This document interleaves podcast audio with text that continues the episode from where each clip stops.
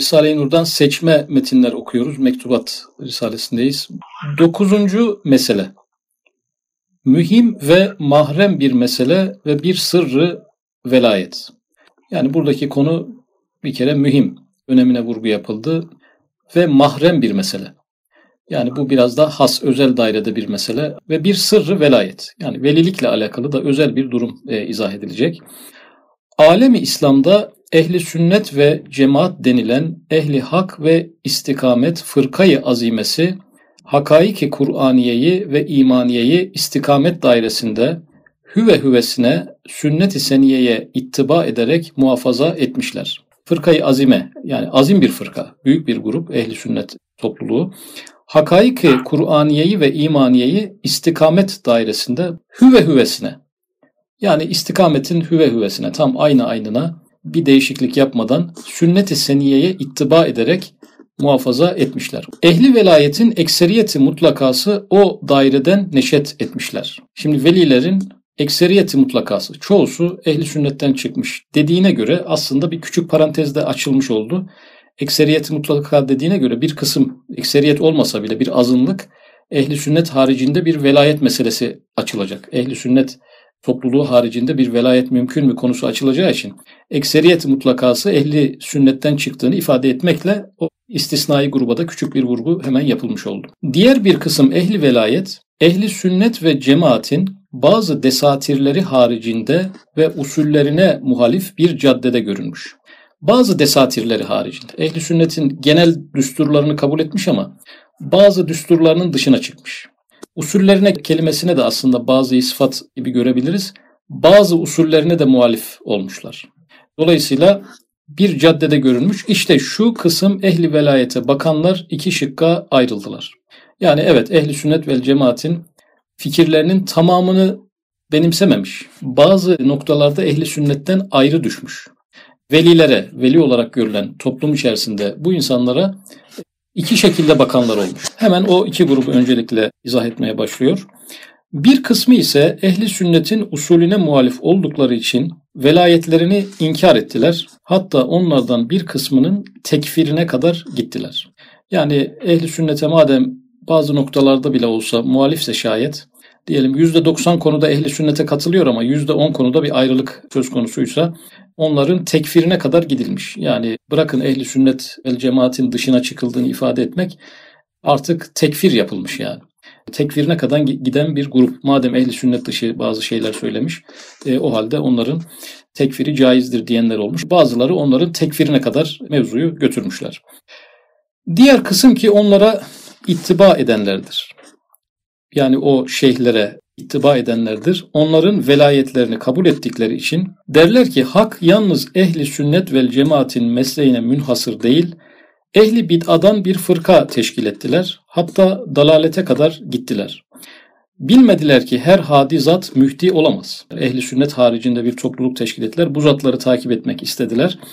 Her hadi zat mühdi olamaz. Üstad Hazretleri burada bir hüküm koymaya başladı.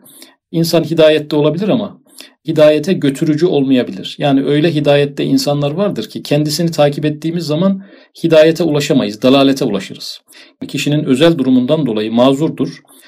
Fakat onun takipçileri o özel duruma sahip olmadıkları için mazur değillerdir. Böyle bir hassas bir mevzu burada söz konusu oldu. Her hadizat mühti olamaz. Yani burada bir mimarlık gibi de düşünebiliriz. Yani her mimar mimarlığı öğretemez. İyi mimardır ama iyi mimar yetiştiremeyebilir. İyi futbolcudur ama bazı futbolcular bazen antrenör oluyorlar. E, fakat iyi antrenör olmayabiliyorlar yani. Onu iyi anlatamayabiliyorlar. Bazen insan iyi araba kullanır, araba kullanmayı hiç anlatamaz. Bazen insan güzel yazı yazar, yazı yazmayı nasıl anlatamayabilir. İyi bir doktordur fakat doktor yetiştiremeyebilir. Yani bunlar birbirinden ayrı meseleler. Bu maneviyatta da böyledir. Kendisi çok yüksek ufuklarda dolaşmasıyla birlikte böyle bir özel bir durum ifade etti. Her hadizat mühti olamaz. Şeyhleri hatasından mazurdur çünkü meczuptur. Kendileri ise mazur olamaz. Meczupluk meselesine girdik. Biz meczup denince sokakta dengeyi bozmuş insanları düşünüyoruz Türkçe bakınca ama bu cezbeden kaynaklı tasavvufi bir ruh dünyasında olan bir kavram. İnsan seyir sülük yolcusunun da bazen yoldan takılması, ileriye gidememesi, geriye dönememesi, çok yoğun tecellileri artık kaldıramadığından dolayı akıl ve fikir üretememesi gibi bazı durumlar söz konusu olabiliyor. Bunlarla alakalı bir metin okuyoruz zaten burada. Kendileri ise mazur olamazlar. Yani şeyhlerinde bir meczupluk varsa, bir cezbedilmişlik varsa, belli tecellilerin taziki altında kendi iradelerini kaybetmişlikleri varsa onlar mazurdur. Onlar gene mübarektir. Fakat onların takipçilerinde o cezbe yok, o tazikat yok, tecellilerin o yoğunluğu yok. Mutavassıt bir kısım ise, şimdi orta kısım, dengeli kısım kim? O velilerin velayetlerini inkar etmediler fakat yollarını ve mesleklerini kabul etmediler. Bu veli velidir yani. Bu büyük bir zattır dediler ama mesleklerini ve meşrepleri ehli sünnet çizgisi haricinde olduğu için kabul etmediler. Diyorlar ki hilaf usul olan sözleri ya hale mağlup olup hata ettiler veyahut manası bilinmez müteşabihat misüllü şatahattır. Yani bu insanlar mübarek insanlardır ama söyledikleri bu dengeyi kaçırmış sözler, ipin ucunu, kantarını kaçırmış sözlere gelince e, bunlar manevi sekirden, manevi sarhoşluk halinden benzetmek gibi olmasın e, kaynaklanan ölçüsüz sözlerdir. Kendine geldiği zaman da zaten bu büyük zatlar o dediklerini belki inkar etmişler. Hatta bunu bir daha ben söylersem benim boynumu vurun deyinceye kadar bir takım yaklaşımlar sergilemişler. Ma teessüf birinci kısım yani bu tekfir edenleri anlatıyor. Tekfir o büyük zatları tekfir edenleri anlatıyor. Birinci kısım hususen ulemayı ehli zahir yani zahire bakarak karar veren alimler mesleki ehli sünneti muhafaza niyetiyle çok mühim evliyayı inkar hatta tadlil etmeye mecbur olmuşlar. Çok büyük evliyalar arada harcanmış yani. Ehli sünnetin zahir ulemalarının bu bakışı çok büyük alimlerden, çok büyük velilerden bizleri mahrum bırakmış. Çünkü bize onları artık tekfir noktasında göstermişler. İkinci kısım olan taraftarları ise hani az önce dedi ki her hadizat mühti olamaz. O takipçilere geliyor konu. O çeşit şeyhlere ziyade hüsnüzan ettikleri için hak mesleğini bırakıp bid'ate hatta dalalete girdikleri olmuş. Yani fazla hüsnüzandan dolayı ömrünü oyala vermişler. O o biraz meczup, biraz hal insanı olan o insanların arkasında hal insanı olmadan bir çizgiye girmişler ve kendileri de dalalete gitmişler diyor. Düşünün ki ne büyük talihsizliktir ki bir evliyayı buluyorsunuz. Takip edeyim diyorsunuz. Fazla hüsnü zannınızdan dolayı siz dalalete gidiyorsunuz. O gene yerini koruyor ama size vereceği zararı bu noktada vermiş. İşte şu sırra dair pek çok zaman zihnimi işgal eden bir halet vardı. Bir zaman neyi düşünmüş? Bir zaman ben bir kısım ehli dalalete mühim bir vakitte kahr ile dua ettim. Yani bu mühim bir vakit konusunun bir önceki risaleden Arefe günü olduğunu anlıyoruz. Yani bir kurban arefesi olduğunu anlıyoruz. Mühim bir vakit hakikaten. Bir İslam düşmanı için Üstad Hazretleri ciddi bir beddua etmiş. Mühim bir vakitte kahr ile dua ettim. Bedduama karşı müthiş bir kuvve-i maneviye çıktı. Bedduama karşı müthiş bir kuvve-i maneviye çıktı hem duamı geri veriyordu hem beni men etti. Yani nasıl bir alemse orası Üstad Hazretlerinin e, yaptığı bu kahr ile duayı geri veriyordu. Ya bir basınç var yani. Karşıdan bir basınç var. Yani artık elleri şuradan yani buradan buraya çeviren bir basınç var burada. Çok ciddi bir tazikat söz konusu. Hem ben insan dili tutulur ya bir şey diyecekken diyemezsiniz yani. Nasıl bir şey olmuşsa hem duamı geri veriyordu hem beni men etti. Sonra gördüm ki o kısım ehli dalalet hilaf-ı hak icraatında bir kuvve-i maneviyenin teshilatıyla. Şimdi karşımızda olan grup ehli dalalet. Cümlenin öznesi ehli dalalet. Arkadaşlar icraat hilafı hak bir icraat. Yani hakkın zıttına da bir icraat yapıyorlar. Düşünün bir dalalet topluluğu hakkın zıttına bir icraat yaparken bir kuvve-i maneviyenin teshilatıyla yani bir manevi kuvveleri var, bir kuvvetleri var. Teshilat kolaylaştırmak. Yani o arkasına aldıkları manevi kuvvetin kolaylaştırıcılığıyla iş yapıyorlar. Şimdi acaba neden böyle bir manevi kuvvetleri olsun? Kendileri ehli dalalet yaptığı işler hilafı hak icraatlar. Ama arkalarında bir manevi güç var. Nasıl bir manevi güç onları izah edecek. Arkasına aldığı halkı sürükleyip gidiyor. Yani bu güçle arkasına halkı almış, halkı da almış yürütüyor, götürüyor yani. Kimi? Müslüman halkı. Kim yapıyor bunu? Ehli dalalet. Neyle yapıyor? Kuvve-i maneviye ile. Şimdi burada denklemde e, yani bilinmez konu şu. Ehli dalaletin manevi bir gücü niye olsun? Sonuç itibariyle maddi güçleri olabilir yani. Bu manevi gücü bir şekilde Cenab-ı Hak'tan almaları icap edebilir. Nereden alıyorlar bu gücü? Muvaffak oluyor. Yalnız cebir ile değil, belki velayet kuvvetinden gelen bir arzu ile imtizaç ettiği için ehli imanın bir kısmı o arzuya kapılıp hoş görüyorlar, çok fena telakki etmiyorlar. Yalnız cebir ile değil diyor. Despotizm var yok değil. Yalnız cebir ile değil dediğine göre bir despotluk var. Fakat sırf bu despotlukla değil yani. Bu velayet kuvvetinden gelen bir arzu. Kendisinde olmasa bile o topluluğun içerisinde bir yerlerde. Az önce bir meczuplar meselesinden bahsetti. Bir takım velayet kuvveti taşıyan zatlar onun arkasında o toplulukların içerisinde onun etrafına bir surlar örerek bir velayet kuvveti meydana getiriyorlar ve insanlar despotluğu sebebiyle değil, korkusundan dolayı değil yani. Ehli imanın bir kısmı bile bile, yanlış yolda gittiğini bile bile o velayetin cazibesinden kaynaklanan o imtihan noktası aslında bu. O arzuya kapılıp hoş görüyorlar, çok fena telakki etmiyorlar. Yani adam ne zarar verirse versin, hangi yanlışı yaparsa yapsın, dine nasıl bir savaş açarsa açsın, gerekirse maneviyatın kökünü kurutsun. Müminler, dindar insanlar, alnı secdeli insanlar onu çok fena telakki etmiyorlar. Çok da kötü bir adam değil diyorlar yani bu imtihandan dolayı. Şimdi biraz daha izah edince imtihanın büyüklüğünü daha da ortaya koyacak. İşte bu iki sırrı hissettiğim vakit dehşet aldım. Bir keşif yapıyor burada. Yani ehli dalaletin manevi bir kuvvesi olması birincisi. ikincisi de müminlerin seve seve bile bile o hilafı hak icraatında ona destekçi olmaları. Üstad Hazretleri neden dehşet almasın ki? Yani bir din aliminin en büyük dayanaklarından biri Allah'tan sonra müminlerin desteğidir değil mi? Ama müminler ehli dalaletin o fırkalarının arkasında yığın yığın gidebilecekleri manevi bir kuvvet görünce dehşet alması gayet doğal. Fe subhanallah dedim. Tariki haktan başka velayet bulunabilir mi? Hak yoldan başka velayet, evliyalık bulunabilir mi? Hususen müthiş bir cereyanı dalalete ehli hakikat taraftar çıkar mı? Yani müthiş bir dalalet topluluğu, bir küfran topluluğu, bir münafıklar topluluğu küçük de olsa bütün müminler bunların arkasından seve seve bile bile isteye isteye var gücüyle, bütün heyecanıyla, bütün enerjisiyle gidebilir mi?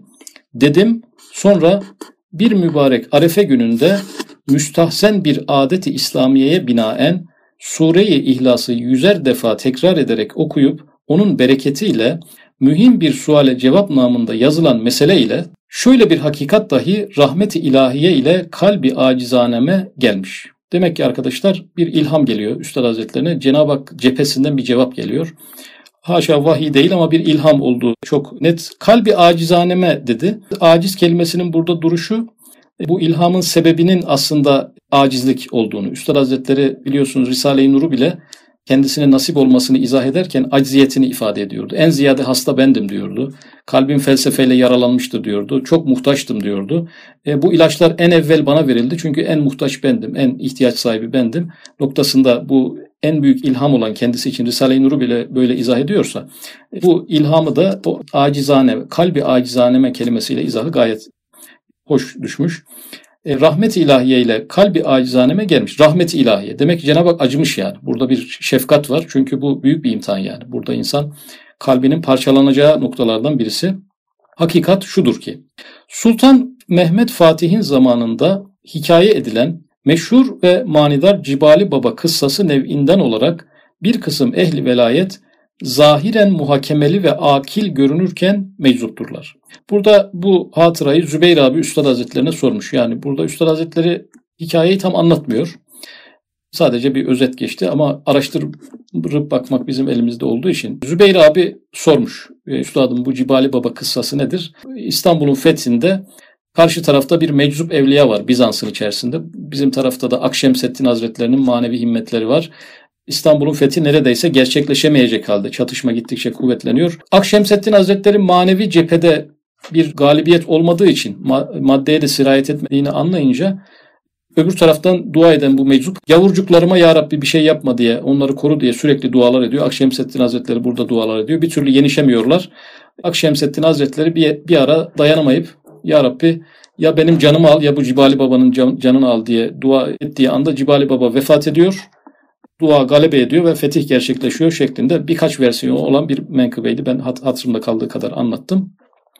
Şimdi bu ehli velayet zahiren muhakemeli ve akil görünürken meczupturlar. Akil görünen meczuplar. Yani bu insan kendi gündelik hayatımıza uyarlayacak olursak iş yapabilir, evlenebilir, askere gidebilir, maaş kazanabilir. Fakat akil görünmesi meczup olmadığını göstermez. Bazı insanların aklı cezbedilmemiştir. Fakat sair letaifi, başka bir latifesi cezbedilmişse akıl haricinde bu insan normal bütün hayatsal fonksiyonları eda eder. Fakat başka bir latifesi cezbedildiği için akil göründüğü halde meczup olan insanlar çıkabilir. İstisna olabilir. Belki milyonda birdir ama bu, bu tür meczuplar daimi meczuplar. Bunlar hep meczup.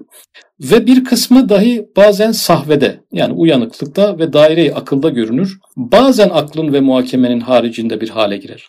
Üste saydığımız neydi? Sürekli meczuptu. Bu arada bir meczup yani. Yılda bir, bir birden bir cinnet geliyor. Birden bir farklı bir cezbe geliyor. Birden bir, bir farklı bir şey söylüyor. Farklı bir hareket yapıyor. Bazı insanlar e, muhakkaten bir cezbe sirayet ediyor. Bunlara da muhakkat meczuplar diyebiliriz. Şu kısımdan bir sınıfı yani muhakkat meczuplardan ehli iltibastır. Tefrik etmiyor, sekir halinde gördüğü bir meseleyi haleti sahvede tatbik eder, hata eder ve hata ettiğini bilmez. Yani şu an muvakkat meczupları ikiye ayırdı. Yani arada bir kendisine cezbe gelen e, kişileri ikiye ayırdı. Birisi ehli iltibas fark etmeyen. Cezbeli yaptığı davranışlarını fark etmez. Aklı başına gelir ama o cezbeli dönemini de sahiplenir. Çünkü arada ben cezbeye girdim çıktım o bir geçiş noktalarını hissedemez. Hep kendini sahiplenerek yaşar. Yani meczup olduğu anlar vardır ama onları da sahiplendiği için o geçişleri hissedememiştir. Bir kısmı bunlardır. Meczupların bir kısmı ise indallah mahfuzdur, delalete sülük etmez. Şimdi ikinci kısım arkadaşlar demek ki iltibas, ehli iltibas değil, tefrik edebiliyorlar. Bana şu an cezbe geldi. Şu an ben cinnet halindeyim. Şu an kendi latifelerim bloke edildi. Farkında vararak.